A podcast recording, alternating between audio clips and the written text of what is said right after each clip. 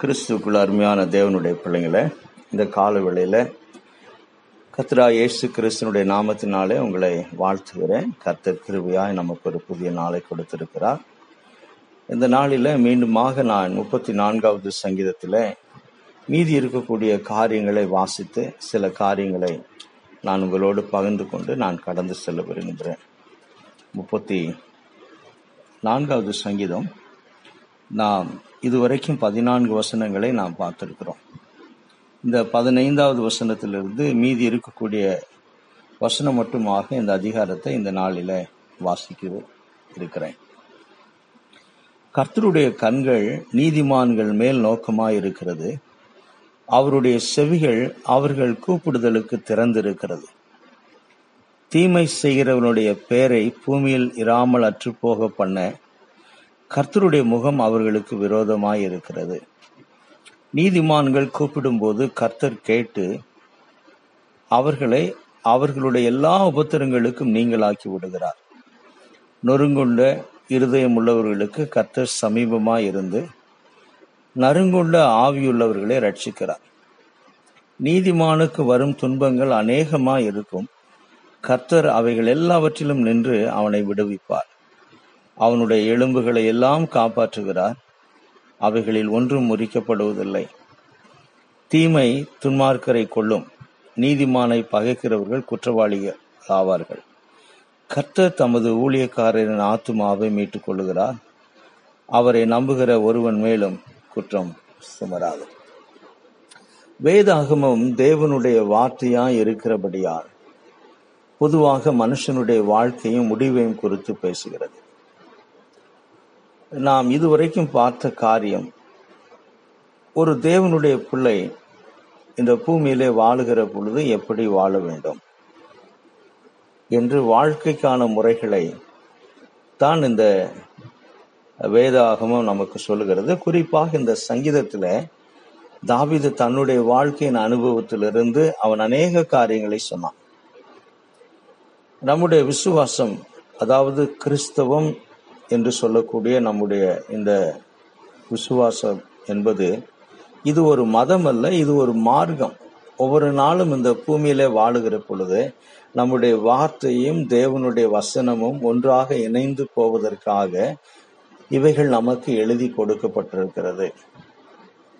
சங்கீதக்காரன் தாவிது சொல்வான் கத்தாவே என் வாயின் வார்த்தைகளும் என் இருதயத்தின் தியானமும் என் வாழ்க்கையும் என் சொல்லும் செயலும் ஒன்றாய் இருக்க வேண்டும்.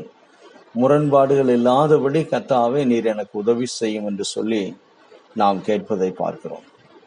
ஆக இவ்வளவு நாட்களாக இந்த சங்கீதத்தில் சங்கீதக்காரன் தாவிது ஏன் கர்த்தரை நாம் ஸ்தோத்தரிக்கணும்? ஏன் கர்த்தருக்குள்ளாக நாம் மேன்மை பாராட்ட வேண்டும்?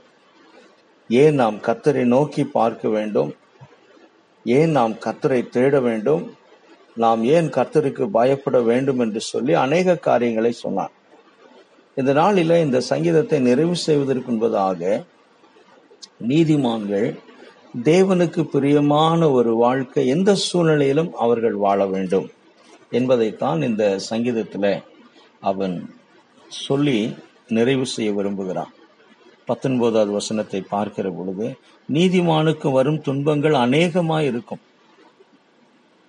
நீதிமானுக்கு வரக்கூடிய துன்பங்கள் அநேகமாக இருக்கும் நாம் விழுந்து போன சபிக்கப்பட்ட இந்த பூமியிலே நாம் இருக்கிறபடினால நாம் நீதிமான்களாய் இருக்கிறபடினால் நாம் தேவனுடைய பிள்ளைகளாய் இருக்கிறபடியால் நாம் வேத வசனத்தின் அடிப்படையில் தேவனுக்கு பிரியமான ஒரு வாழ்க்கை வாழ வேண்டும் என்று சொல்லி நாம் விரும்புகின்றபடியால் நமக்கு விரோதமாய் ஒரு சக்தி அதாவது சக்தி என்று சொல்லுகிற பொழுது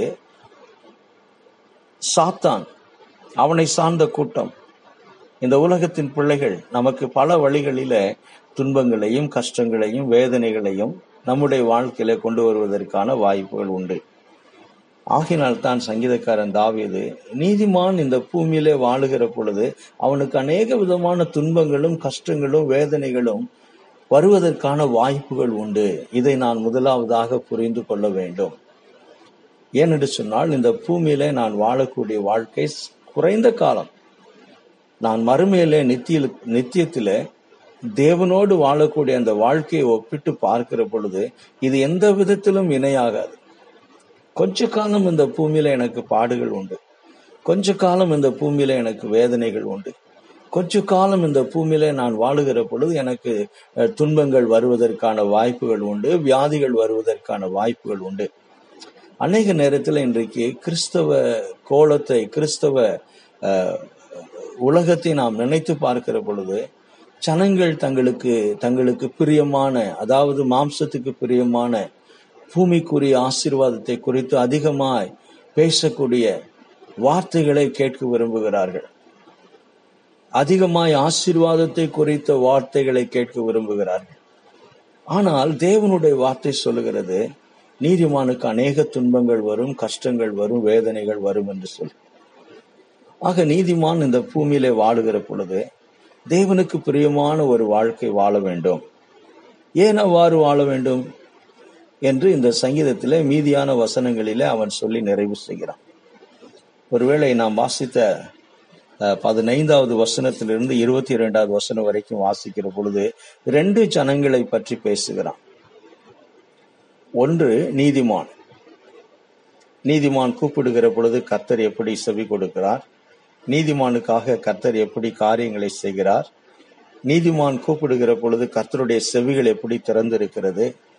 கர்த்தருடைய கண்கள் எப்படி இந்த இந்த நீதிமான்களுடைய வாழ்க்கையை பார்க்கிறது? என்று சொல்லி நீதிமான்களை குறித்து அவன் பேசுகிறான். பின்பு துன்மார்க்கரை குறித்து. துன்மார்க்கருடைய வாழ்க்கை எப்படி இருக்கிறது? துன்மார்க்கருடைய வாழ்க்கை குறித்து அவன் இந்த வசனங்களில பேசுகிறான். சோ இரண்டு விதமான கூட்டத்தை பற்றி பேசி இரண்டு விதமான ஜனங்களோடு கர்த்தர் எப்படி இடைப்படுகிறார் கர்த்தர் எப்படி காரியங்களை செய்கிறார் இரண்டு விதமான ஜனங்களுக்கு கர்த்தர் என்ன செய்கிறார் என்பதை இந்த சங்கீதத்திலே சங்கீதக்காரர் சொல்லுகிறார் ஆக நான் ஏன் என்னுடைய பாடுகள் மத்தியில என்னுடைய என்னுடைய வியாதிகளின் மத்தியில என்னுடைய வறுமையின் மத்தியில என்னுடைய கஷ்டத்தின் மத்தியில நான் ஏன் கர்த்தருக்கு பிரியமான ஒரு வாழ்க்கை வாழ வேண்டும் என்று சொல்லி நான் பார்க்கிற பொழுது இந்த வசனத்தின் பிரகாரமாக கர்த்தர் நீதிமான்களையும் அவர்கள் அவர்கள் வாழ்விலே கடந்து போகும் பாதைகளையும் தேவன் அறிந்திருக்கிறார். நான் கடந்து செல்லும் பாதையை தேவன் அறிந்திருக்கிறார். நீங்கள் கடந்து செல்லும் பாதையை தேவன் அறிந்திருக்கிறார். ஒருவேளை அது கஷ்டமான பாதையாக இருந்தாலும் சரி அது வேதனை மிகுந்த பாதையாக இருந்தாலும் சரி அது பாடுகள் துன்பங்கள் நிறைந்த பாதைகளாக இருந்தாலும் சரி ஒரு காரியம் என் தேவன் என் பாதையை அறிந்திருக்கிறார் என் வழிகளை கத்தர் அறிந்திருக்கிறார்.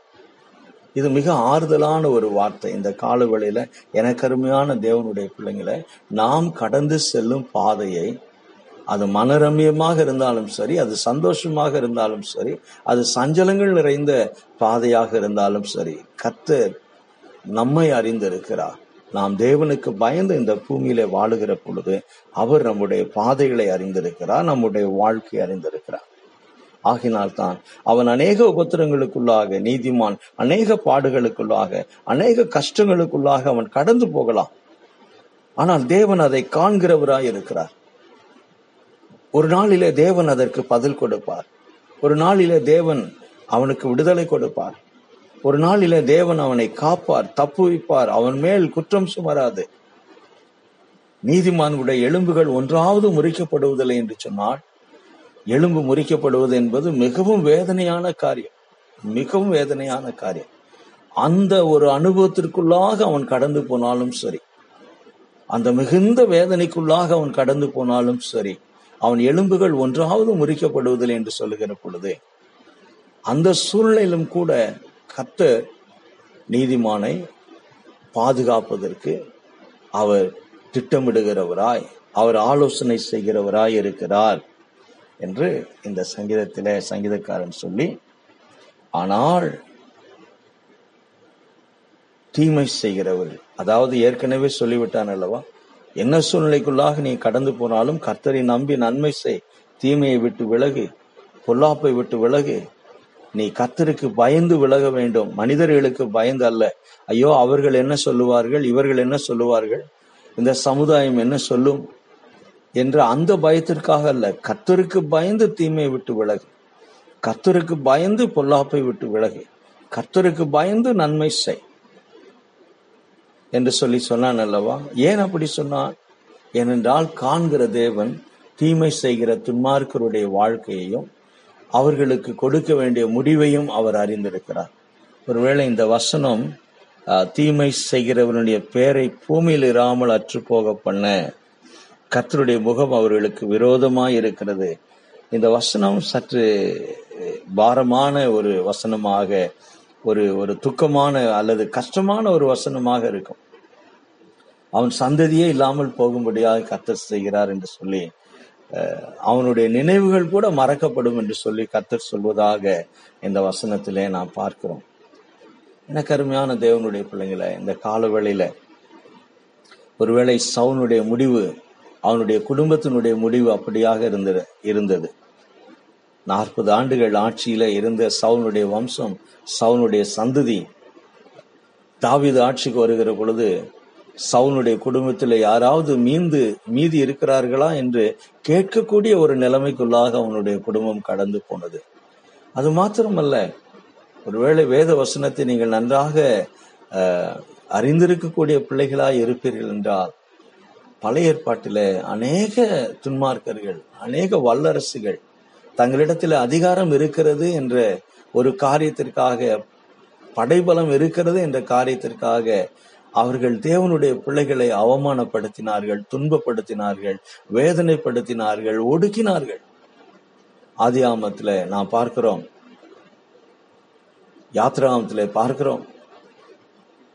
இஸ்ரோவேல் தேசத்து ஜனங்கள் எகிப்திலே பார்வனுடைய கரத்திலே மிகவும் உபத்திரத்திற்குள்ளாக கடந்து போனார்கள். ஆனால் இன்றைக்கு இந்த சாம்ராஜ்யங்கள் எல்லாம் அழிந்து போயிற்று. தேவனுடைய பிள்ளைகளுக்கு விரோதமாய் எழும்பி நின்ற சாம்ராஜ்யங்கள் பெரிய பெரிய சக்கரவர்த்திகள் அழிந்து போனார்கள். கிறிஸ்தவத்தை என்னுடைய உயிரோடு இருக்கக்கூடிய என்னுடைய நாட்களிலேயே நான் முழுமையாய் அழித்து விடுவேன் என்று சொல்லி கங்கணம் கட்டி கொண்டு கிறிஸ்தவர்களுக்கு விரோதமாய் செயல்பட்டதுதான் முதலாவது நூற்றாண்டில் இருந்த ரோம அரசாங்கம். குறிப்பாக சீசர் நீரோ மன்னன். அவனுடைய முடிவு மிகவும் துக்கமாக இருந்தது என்று சொல்லி நாம் வேதத்தில் வாசிக்கிறோம். இப்பொழுது அவர்கள் சந்ததியை தேடி பார்த்தாலும் அவர்கள் கிடையாது. ஆனால் தாவீதின் வம்சம் இஸ்ரவேலர்கள் யூதர்கள் இன்றைக்கும் இருக்கிறார்கள். அதைத்தான் இந்த வசனம் நமக்கு சொல்லுகிறது. இந்த பூமியிலே வாழுகிற பொழுது நீதிமான் அநேக உபத்திரத்திற்குள்ளாக கடந்து போகக்கூடும். ஆனால் காண்கிற தேவன் கேட்கிற தேவன் அவர்கள் வழிகளை பாதைகளை அறிந்து அவர்களை காப்பாற்றுகிறார். அவர்களுக்கு உதவி செய்கிறார் அவர்களுக்கு பதில் கொடுப்பார் என்று சொல்லுகிறார். எனக்கு அருமையான தேவனுடைய பிள்ளைங்களை இந்த கால வழியில இரண்டு காரியங்களை இந்த வசனத்திலே நாம் பார்க்கிறோம் நம்முடைய வாழ்க்கைக்கு. முதலாவதாக நாம் தேவனுக்கு பயந்து நம்முடைய வாழ்க்கையை அவருக்கு பிரியமான ஒரு வாழ்க்கையாக இருக்கிறதா என்று சொல்லி ஒவ்வொரு நாளும் யோசிக்க வேண்டும். இதை கேட்டுக்கொண்டிருக்கிறவர்களை இந்த காலவெளியில யோசித்து பாருங்கள். உங்கள் வாழ்க்கை கத்தருக்கு பிரியமான ஒரு வாழ்க்கையாய் இருக்கிறதா?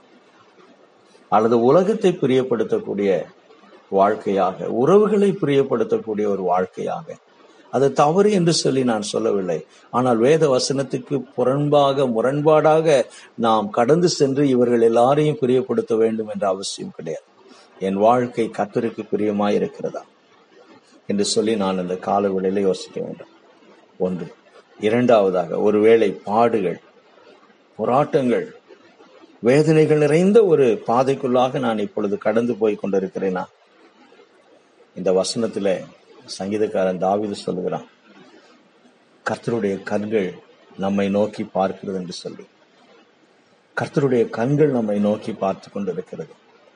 நீங்களும் நானும் தனிமையிலே கடந்து போகவில்லை. யாருக்கும் தெரியாமல் இந்த பாதையிலே கடந்து போகவில்லை. கத்தருடைய கண்கள் நம்மை நோக்கி பார்க்கிறது. நாம் கூப்பிடுகிற பொழுது அவர் செவி கொடுப்பார். அப்படி என்று சொன்னால் நாம் அவரை நோக்கி கூப்பிட வேண்டும். அதைத்தான் இந்த சங்கீதத்திலே சொன்னார். நான் கர்த்தரை நோக்கி கூப்பிட்டேன். நான் அவரை நோக்கி பார்த்தேன். என் முகம் பிரகாசம் அடைந்தது என்று சொல்லி இந்த சங்கீதத்திலே சொன்னார். நாம் அவரை நோக்கி கூப்பிட வேண்டும். அவர் ஏற்ற வேளையில நமக்கு விடுதலை கொடுப்பார்.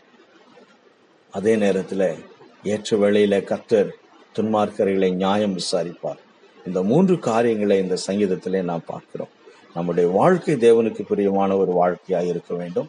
நாம் பாடுகள் மத்தியில கடந்து போற பொழுது கர்த்தரை நம்பி நாம் அவரை நோக்கி கூப்பிட வேண்டும். மூன்றாவதாக ஏற்ற வேளையில கர்த்தர் நியாயம் விசாரிப்பார் என்ற நம்பிக்கை நமக்குள்ளாக கடந்து வர வேண்டும்.